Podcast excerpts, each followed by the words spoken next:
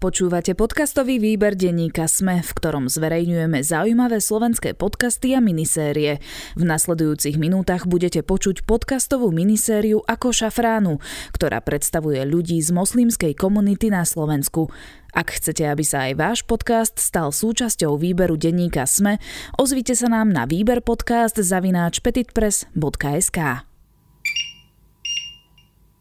Vítajte pri počúvaní podcastu Ako šafránu a jeho druhej epizódy. Dnes začíname prirodzene, kávou. Áno, to je nejaká závislosť moja. Veľmi pomáha mňa sústrediť, samozrejme ako pre každého. Čo je dôležité, keď pripravujeme turecké kávy, mal by som byť veľmi skúšený človek a musím vedieť robiť dobrú tureckú kávu, pretože keď robíme tureckú kávu, to sa väčšinou súvisí s, s kuchárom, alebo ten človek, ktorý robí kávu.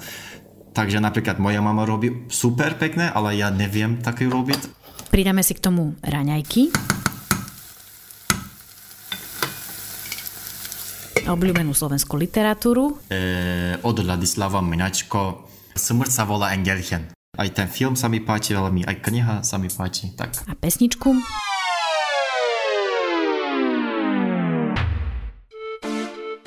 To sa mi veľmi páči, ten po schodoch. Eh, veľakrát som tomu počul. Môj dnešný host okrem umenia holduje tiež bicyklovaniu a aj behá. Nielen tak bezcielne, ale orientačný beh. Orientíring, ako?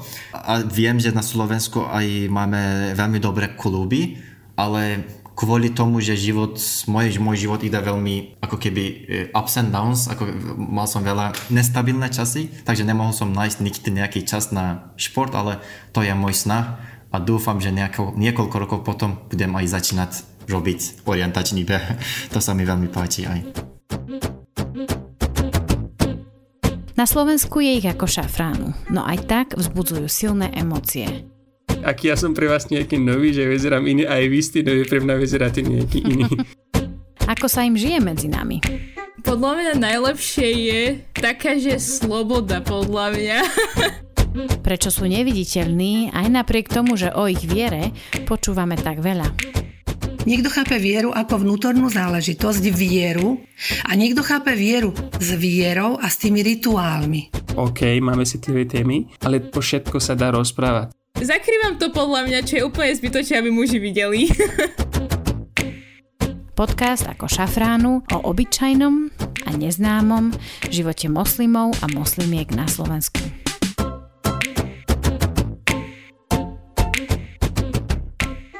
Vítajte pri počúvaní podcastu ako šafránu, v ktorom sa snažíme priblížiť obyčajné životy moslimiek a moslimov žijúcich na Slovensku. Podcast je iniciatívou občianskeho združenia Marina a moje meno je Katarína Urban-Richterová. Dnes sa budem rozprávať s Kamilom.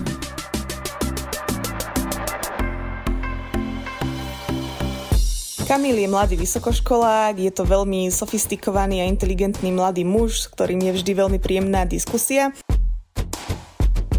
Je veľmi taký angažovaný a zapálený pre témy spoločnosti, rád o nich diskutuje. Je to človek, ktorý má veľmi rád slovenskú kultúru, slovenskú, slovenský národ ako taký a aj si o ňom veľa dohľadáva. Vo svojom profesnom smerovaní je Kamil veľmi poctivý a taký veľmi o, zapálený pre vec. Vždy, keď niečo treba urobiť, tak sa do toho dá s plným nasadením a naozaj si svoje povinnosti plní tak veľmi svedomito. Kamil žije takým aj zodpovedným profesijným životom. Môžete mňa predstaviť ako Kamil. Kamil je aj meno, aj bežné meno v Turecku, aj na Slovensku.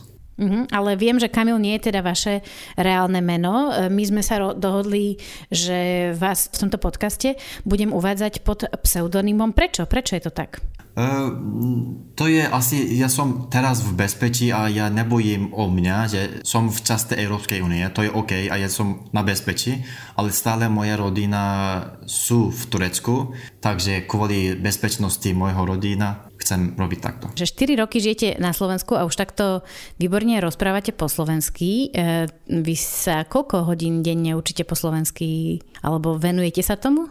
Aha, ďakujem za poho- uh, pekné slovo. Asi stále síce študujem v Univerzite Komenského, študujem slovakistické štúdie, ale stále robím tisíc gramatických chyb ten pády po slovensky, neviem, tie e, dokonalé alebo nedokonalé verbum, mám obrovské problémy, takže asi e, venujem tomu ako e, každodenný študent, ale to ide veľmi ťažké a veľmi mm, náročné, ale v pozitívnom zmysle náročné, že to, to sa mi páči, ten ťažkosť. Kamil prišiel prvýkrát na Slovensko ako študent práva cez program Erasmus.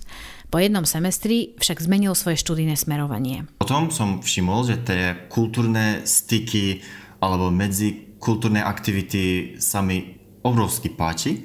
A potom som rozhodol sa študovať, samozrejme, žijem na Slovensku, takže môžem študovať slovakistické štúdie, to znamená, že dejiny Slovenska, slovenská literatúra, a tak ďalej. Kultúrne reália Slovenska, tak to študujem. Takže Slovensko vás, e, vás celkom asi zaujalo. A čo sa vám napríklad najviac, keď hovoríte, že ten medzikultúrny dialog vás baví a tak ďalej, že čo vás napríklad na tej slovenskej kultúre zaujalo?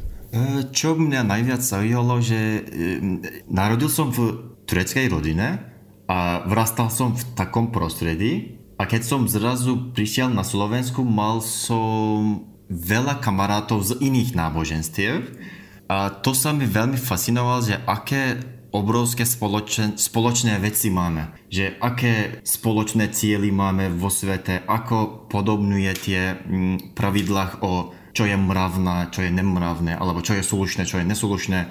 Takže tie, tie životné štýly sú veľmi podobné a veľmi sa mi páči, že môžeme rozumieť, ako môžeme spolupracovať veľmi pekne, že to nie je, že náboženstva bojuje medzi sebou, ale viac ako náboženstvo medzi sebou má obrovské harmonie, harmóniu asi, ja cítim. Uh-huh. Takže vy, e, ako teda moslim, musíme povedať, že vaše náboženstvo je islam, ste prišli na Slovensko, kde ste zrejme e, si urobili kamarátov medzi e, majoritným e, náboženstvom na Slovensku, teda kresťanstvom, prípadne židmi, ktorých tu ešte máme. To myslíte, že ste sa s nimi rozprávali a zistili ste, že de facto e, také tie hodnoty, ktoré vy vyznávate, sú veľmi podobné tým hodnotám, ktoré vyznávajú vaši kamaráti? To myslíte? Áno, áno, presne. Chcel by som takto povedať, že napríklad teraz teraz žijeme vo vianočných obdobiach a máme tie e, oslavenie a stretnutie, takže som sa učil veľa vecí, že typ oslavenia je veľmi podobný, čo my oslavujeme Ramazan počas, e, počas mesiacu Ramazan v islamu, alebo ten post aj existuje v kresťanstve, takže ten hlavný nápad je pre Boha my držíme e, alebo nejeme niečo v istom času, je ako keby rovnaký. Aj ten, tie príbehy, že aj som niekoľkokrát navštívil napríklad kostol, keď oni mali svety omše, alebo no, oni mali omš, omšu a to bol veľmi zaujímavý zažitok aj pre mňa. Uh-huh. Takže vy ste na Slovensku nie iba objavili Slovensko, ale objavili ste tu aj iné viery. Áno, áno, áno, som sa učil t- teraz... Kamil prekvapivo našiel oveľa viac podobného medzi našimi svetmi, ako si pôvodne myslel. A neplatí to len o vierach, ale aj o kultúre.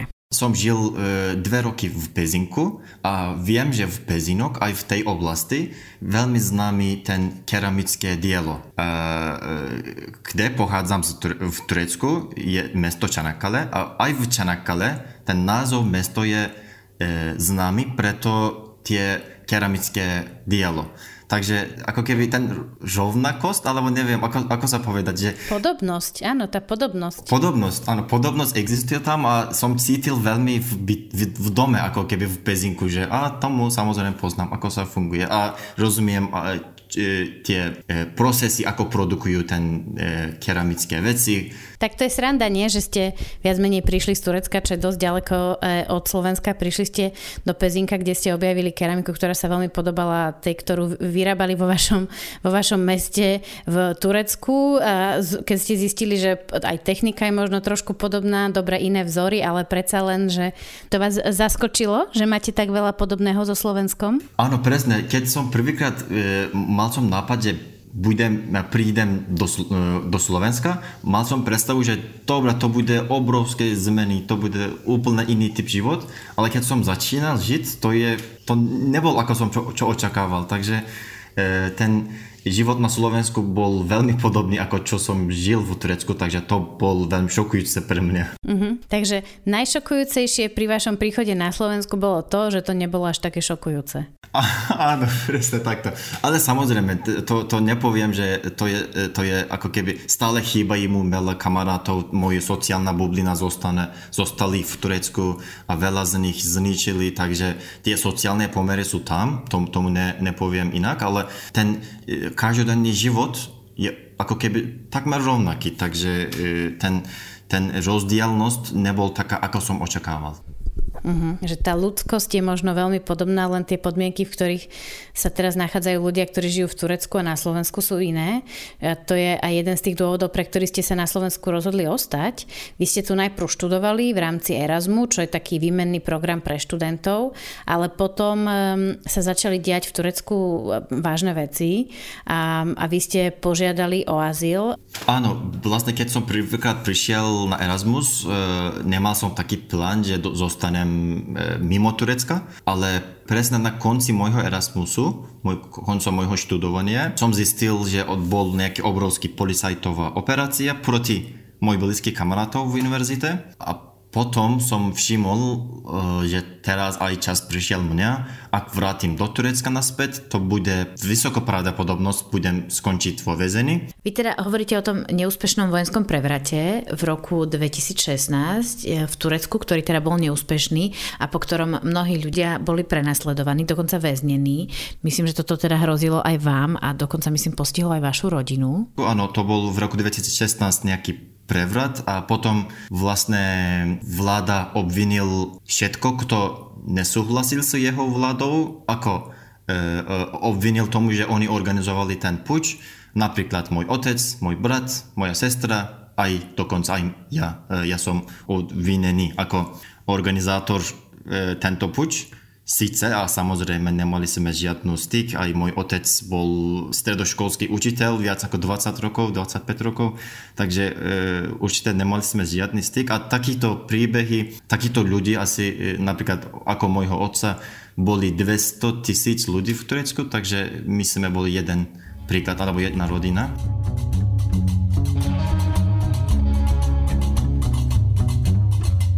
Toto je príbeh Kamila, ktorý má dnes len 25 rokov.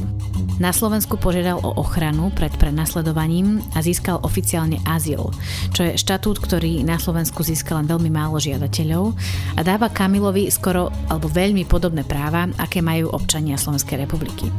Vďaka nemu sa dnes cíti príjmaný spoločnosťou, veci ako oficiálne žiadosti alebo iné papírovačky už nie sú takým problémom, ako bývali kedysi. A Kamil sa cíti bezpečne.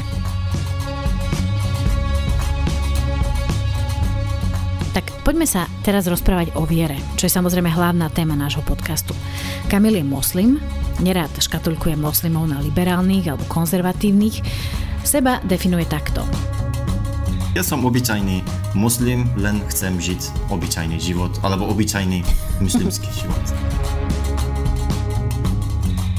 Osobne ja robím a každý deň e, snažím čítať niečo o islamskej filozofie, alebo študujem každodenné život proroka Muhammeda mier s ním, alebo život sahabis, sahabis znamená e, e, kamaráti proroka, mier s ním. A potom snažím podobňovať v mojom živote, čo oni robili ta, vtedy. Takže e, to je ako keby e, ja chcem žiť islamu a to je môj, moje správanie alebo moje rozumenie tomu. Tak teraz tak, e, tak odídem od tých ťažkých tém do obyčajného moslimského života, že ako teda sa žije obyčajný moslimský život na Slovensku? V prvom rade to je o mravnosť, takže byť mravný, byť slušný, byť, e, byť dobrý s svojim susedom, aj s ostatní ľudí okolo mňa v spoločnosti. E, byť dôveryhodný, to je aj ako najdôležitejšie. Nikdy nepovedať klamstvo, ale potom aj môžeme konkrétne hovoriť, že napríklad každý piatok idem do ten mešitu, áno, my, áno, to je nie je oficiálne mešit, ale aspoň v praktickom živote môže fungovať ako mešit. Ideme tam, spoločne robíme ten piatkovú modlitbu. okrem toho ako keby veľmi známy, ako keby každodenne máme povinnosť ako 5 krát denne modliť, e, dvakrát cez deň, trikrát cez noc. Predsa len žijete v krajine, kde moslimská viera alebo islám nie je majoritnou alebo dominantnou vierou, takže možno tu veľa vecí na to nie je prispôsobených. Je niečo náročné v takomto každodennom vyznávaní tej viery, že ste si na to museli zvyknúť, alebo vám to prišlo, že ú, toto je náročné, to musím nejak vymyslieť, ako, ako to bude fungovať? Podľa môjho pohľadu, ja tomu nev, nevidím ako keby niečo náročné. Viac sústredím na to, že e, ako keby máme nejaký princíp v islamu, že náboženstvo je ľahkosť. Nerob tomu ťažkejšie, ako čo on naozaj je. Takže ja vždy hľadám, čo moje náboženstvo rozkazuje v tom momente pre mňa. Napríklad, keď cestujeme, napríklad žijem v Bratislave, ale ak idem do, neviem, do Košic, tak potom máme iný režim v tej 5 krát denne modlitby a to je stále 5 krát denne, ale kratší napríklad. E, takže pre mňa to, to nie je veľmi ťažké alebo ten, tie povinnosti nie sú veľa takto. Keď, ja keď som sa pýtala na obyčajný život, myslela som napríklad aj na to, že v krajine, kde je islám väčšinové náboženstvo, tak napríklad muezín zvoláva na modlitbu, je to počuť všade naokolo v uliciach, tak napríklad, či vám nechyba takéto čosi? Áno, samozrejme, to, to bol, keď napríklad hovorím s mamou v Turecku, keď počujeme teraz napríklad čas na modlitbu a počujem z vonku, že keď počujem ten pozvanie a samozrejme cítim niečo a chýba mi, ale čo vy ste povedali, teraz napadlo mne, že napríklad keď som prvýkrát žil nejaký e, nejaký nedelu na Slovensku a keď počul som, že celé mesto zvoní, tak to sa mi páči veľa, pretože to ako keby hlavný nápad je, že kostoly pozývajú ľudí na modlitbu na Bohu. Takže hlavný nápad je takmer rovnaký, že teraz zavoláme ľudí na modlitbu pre jeho stvorca. Že je to veľmi podobné ako, ako tie pozvanky na 5 krát denne modlitbu, tak na Slovensku počujete raz do týždňa taký, takú veľmi hlasnú pozvanku aj zo všetkých tých kostolov a keď ste to počuli prvýkrát, tak aké to bolo pre vás? Áno, to, áno, to bol veľmi, neviem, či to je správne slovo, ale mystické, môžem povedať, uh-huh. alebo nejaké spirituálne momenty, že e, všetci zostane fungovať a úplne sústredím na to a počujem teraz, to je ako keby dôležitý moment a musíme sa rozmýšľať o tom, že e, teraz je čas na vydačnosť, čo máme v živote Teraz, keď napríklad je nejaká nedela, už ste si na to zvykli, však ste tu 4 roky, ešte vás to stále tak e, zaujme, tie zvony, keď ich počujete v nedelu? Áno, áno, samozrejme, to, to je nejaký pocit, keď e, napríklad ne, nemám veľa prácu alebo ne, nemám veľa vecí na sústrediť, keď počujem a najmä počas, asi počas Vianoce, pretože poznám veľa mojich blízkych kamarátov, ktorí e, napríklad idú do kostola v priebehu Vianoci, takže ten moment, ten, keď celé, celé mesto so zvonmi ako mysticizovali spolu aj ja som mod, samozrejme so svojím spôsobom, muslimským spôsobom, aj som sa modlil, aby ten pandémia skončili nejakým spôsobom. A vám sa páčia, hovoríte o Vianociach, ktoré také slovenské sviatky sa vám páčia? Alebo možno práve nie, že ani slovenské, ale ako keby z inej viery. Ktoré sa vám tak páčia? Ktoré vás najviac zaujali? E, všetko sa mi páči, ale to je kvôli tomu, že mám rešpekt. Mám rešpekt preto, pretože mám kamarátov, ktorí veria tomu. Mám blízky, blízkych kamarátov, ktorí veria tomu, správajú alebo chodievajú e, pravidelne. Takže kvôli tomu rešpektu mám tomu rešpekt. E, ako keby v každodennom živote nemohol som veľa mať židovské kamaráty, ale mal som niekoľko, tak snažím čo najviac oslavovať ich, ich špeciálne dny. Napríklad predtým nevedel som veľa o, o judaizmu aj o kresťanstvu, ale keď som sa učil tie oslavovanie, tak potom aj vyskúšam aj ja oslavovať ich, ich špeciálne dny, že napríklad veselé Vianoce. To je dôležité, že respektovať a, a aby sme vzájomne rešpektovali naše najsakrálnejšie hodnoty. Dnes popri vysokej škole pracuje Kamil ako brigádnik v neziskovom sektore a spolu založil aj občianske združenie Spoločná cesta, ktoré sa snaží o medzikultúrne porozumenie. Na teraz pracujú na malej škále, väčšinou veci riešia cez Zoom a z vlastných financií. Budúci rok Kamil končí bakalárske štúdium a potom by chcel pokračovať v štúdiu Slovenčiny a Slovenska ďalej. Tá štúdium, ktorý ja študujem, sú určené pre cudzincov, ale moje spolu, spolužiaci sú všetci z slovanských krajinách, takže všetci aspoň rozprávajú nejaký slovanský jazyk, ale keď hovorím o turecký jazyk, to je ako keby nechcem úplne odlišné, ale veľmi do veľkej miery sú odlišné turecký jazyk, ako jazyková rodina teraz hovorí. Takže veľakrát, keď učiteľia hovorí o pravidlách alebo vysvetľujú nejaký pojem, ja som mal aspoň 4 krát viac ťažkosti s porozumením, než moje e, spolu, ži, spolužiaci. Uh-huh. A ešte keď sa uh, rozprávame o tej viere, to, že ste moslim, to bola téma pre nich? Áno, áno, veľa aj pýtali na každodenné veci, ako aj ten postové obdobie sme rozprávali veľakrát. Um, oni veľmi blízko videli, ako, ako žijem, veľmi, veľmi bežné a veľmi rovnaké ako oni a mám inú vieru.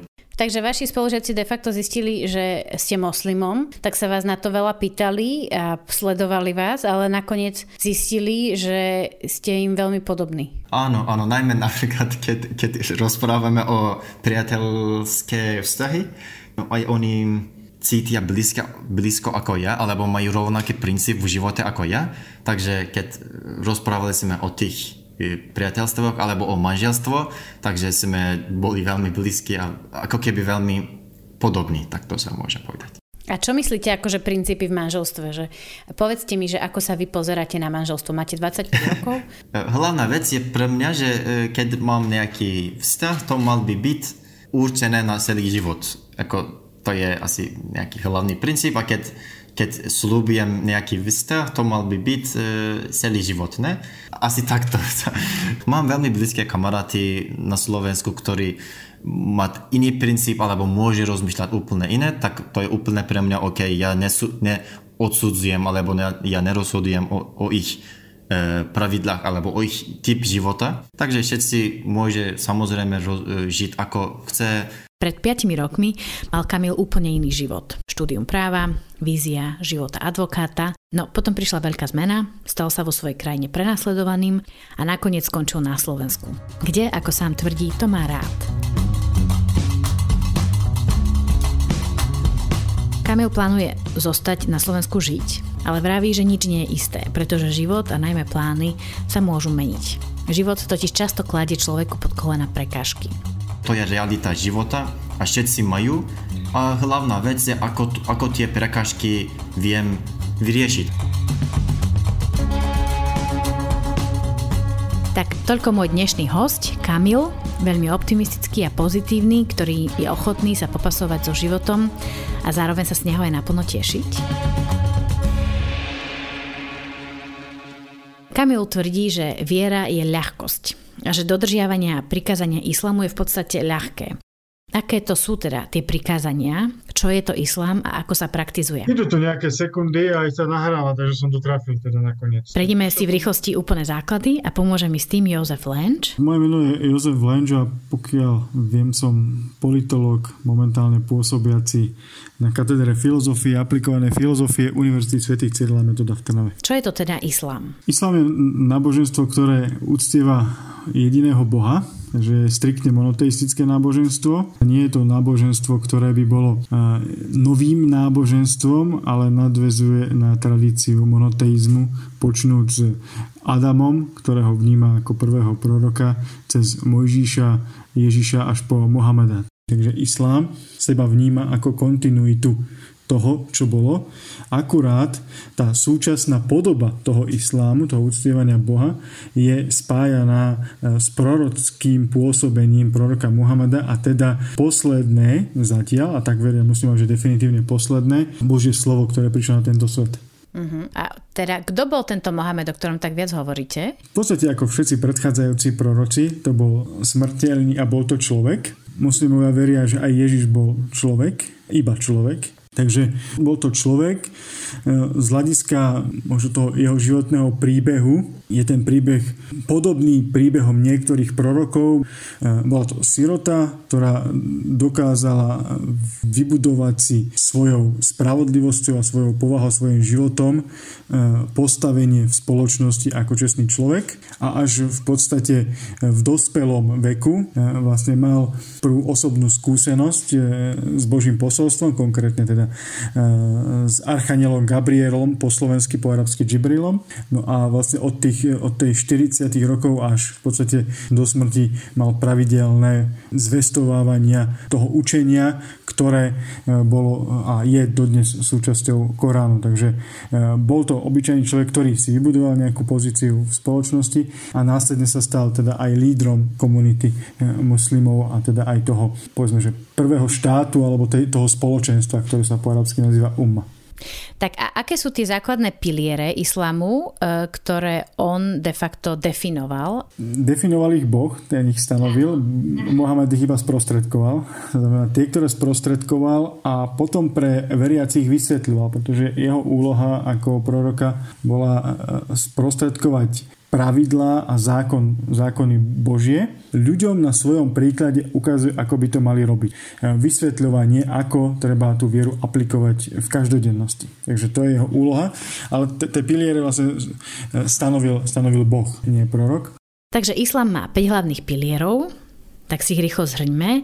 Prvý pilier. Tým pilierom prvým je vlastne šahada a vyznanie viery, to znamená viera, že je iba jeden Boh a viera v to, že Mohamed je posol Boží. To znamená, že on je tým, ktorý zvestoval to aktuálne, súčasné a posledné posolstvo. To znamená nie, že je jediným poslom Božím, ale že je poslom Božím v intenciách toho aktuálneho posolstva. Druhý pilier. Potom je to modlitba, ktorá je stanovená na 5 povinných modlitieb v priebehu dňa. V ktorých časoch? Sú tam jasne stanovené časy? Viete mi ich povedať? Sú jasne stanovené e, cykly počas dňa. Prvá z nich je na úsvite, to znamená e, približne to väčšinou vychádza tak hodina, hodina a pol pred východom slnka. Potom je to na poludnie, plus minus podľa toho, aký je čas, či letný alebo zimný. Počas letného času je to o jednej. E, potom je to v polovici medzi poludním a západom slnka to zase záleží, či je to hodina, dve alebo tri podľa toho, či je leto alebo zima, aký ten deň dlhý je. Potom je to pri západe slnka, alebo teda po západe slnka, v čase, kedy slnko zapadá, tak aby som bol presný. A potom posledná piata je zase opäť približne tak hodinu a pol, dve po, po západe slnka je akože posledná modlitba počas dňa. To je teda ten denný cyklus tých piatich modlitieb. Uh-huh. A tieto časy treba dodržiavať, alebo si môže niekedy niekto, dajme tomu, priblížiť ten čas, dajme tomu k času e, západu slnka, e, keď mu to nevyhovuje a tak ďalej, alebo sú striktne dané? Tie časy sú dané vlastne vtedy, kedy by mal zaznieť azán, to znamená volanie na modlitbu, či už priamo z mešity alebo z mobilnej aplikácie, lebo také sú. A ten čas ohlasuje, že teraz začína priestor pre tú konkrétnu modlitbu, ktorá nasleduje. Nemusí to byť, že hneď v momente, ale odporúčané je čo najbližšie k času, ktorý ohlásil začiatok aktuálneho cyklu modlitby. Mm-hmm. Takže toto absolvuje moslim alebo moslimka 5 krát denne. Ide o individuálnu modlitbu alebo modlia sa ľudia spoločne v nejakom priestore? Ako to funguje? Väčšinou to funguje tak, že sa modlia asi sami, ako viac menej v dnešnej dobe, ale odporúčané alebo takú väčšiu váhu má spoločná modlitba eh, v mešite. A ako teda vyzerá taká individuálna modlitba? Ten proces modlitby začína najskôr očistou tela, takže najskôr sa umýva. V podstate ide o, o umytie si no, takých dotykových častí, či sa dotýkajú bežných vecí, to znamená, sú to ruky, tvár a, a nohy, zjednodušene povedané v rýchlosti. Po umytí sa e, nasleduje e, samotná modlitba, ktorá by mala byť v prostredí, ktoré nie je rušené. To znamená, nemusel by, nemal by tam hrať televízor alebo byť nejaký hluk, ale zase opäť nie je to povinnosť, je to len odporúčané. E, malo by to byť na čistom mieste, to znamená, preto sa používa ten koberec, ktorý si musíme nosia, aby to čisté miesto urobili. Keď je to napríklad niekde vonku, tak si ten koberec môžu dať, môžu dať na zem. No a musia určiť smer modlitby a na to zase opäť slúžia mobilné telefóny, než aplikácie, ktoré sú a ktoré ukazujú, kde je teda e, smer kibly. E, kibla je teda smer modlitby a muslimovia sa modlia vlastne smerom ku Kábe. My sa modlie, modlíme zo Slovenska v podstate viac menej južným smerom. Uh-huh. A teda obsah samotnej modlitby, predpokladám, že je to po arabsky, pretože celá moslimská viera je v arabčine, správne hovorím. Čo je obsah tej modlitby? Modliť sa musí po arabsky. Tá povinná modlitba, čo robíte 5 krát denne, je vlastne ako keby ste 5 krát denne robili omše so všetkým, čo máte vrátane, čo sa v kostole robí, teda ten rituál, ktorý je predpísaný. To je tých 5 modlív, to je vlastne 5 omší za deň, keby som to v úvozovkách tak povedal. A tie musia byť teda v arabčine, ale tie modlitby, ktoré sa človek modlí, ako sa bežné kresťania modlia doma, pred spaním, alebo pred liedlom, alebo len tak si, si sadne a rozpráva sa s Bohom. Ja si to pamätám moju starku, ktorá sedela v kuchyni a tam sa tak modlila, takže to sa, to sa môže môže v podstate v akomkoľvek jazyku. A celý, celá tá modlitba okrem recitácie má aj predpísané pohyby alebo polohy tela. To znamená od státia cez e, klaňanie sa až po sudžut, to je vlastne na kolenách tvárov k zemi. A vy ste hovorili, že to je taký ekvivalent ako keby e, kresťanskej omše, ale my sa asi nerozprávame o takom dlhom e, čase, alebo ako dlho zhruba trvá takáto jedna, dajme tomu, tá poludnejšia modlitba keďže k tej modlitbe sa istým spôsobom ráta už aj to umývanie, akože rituálne umývanie, celý, celé to, že keď príde človek do mešity a potom ešte na konci po modlitbe robí dua, teda prosby k Bohu a tak ďalej, no, ale um, keď sa ponáhľate, to trvá 5 minút, keď sa neponáhľate, tak aj pol hodina. Uh-huh. Ešte posledná otázka k modlitbám. Muži a ženy, keď sa rozprávame o kolektívnom modlení, teda nie samostatnom, individuálnom, e, sa modlia spoločne? Alebo ako to funguje?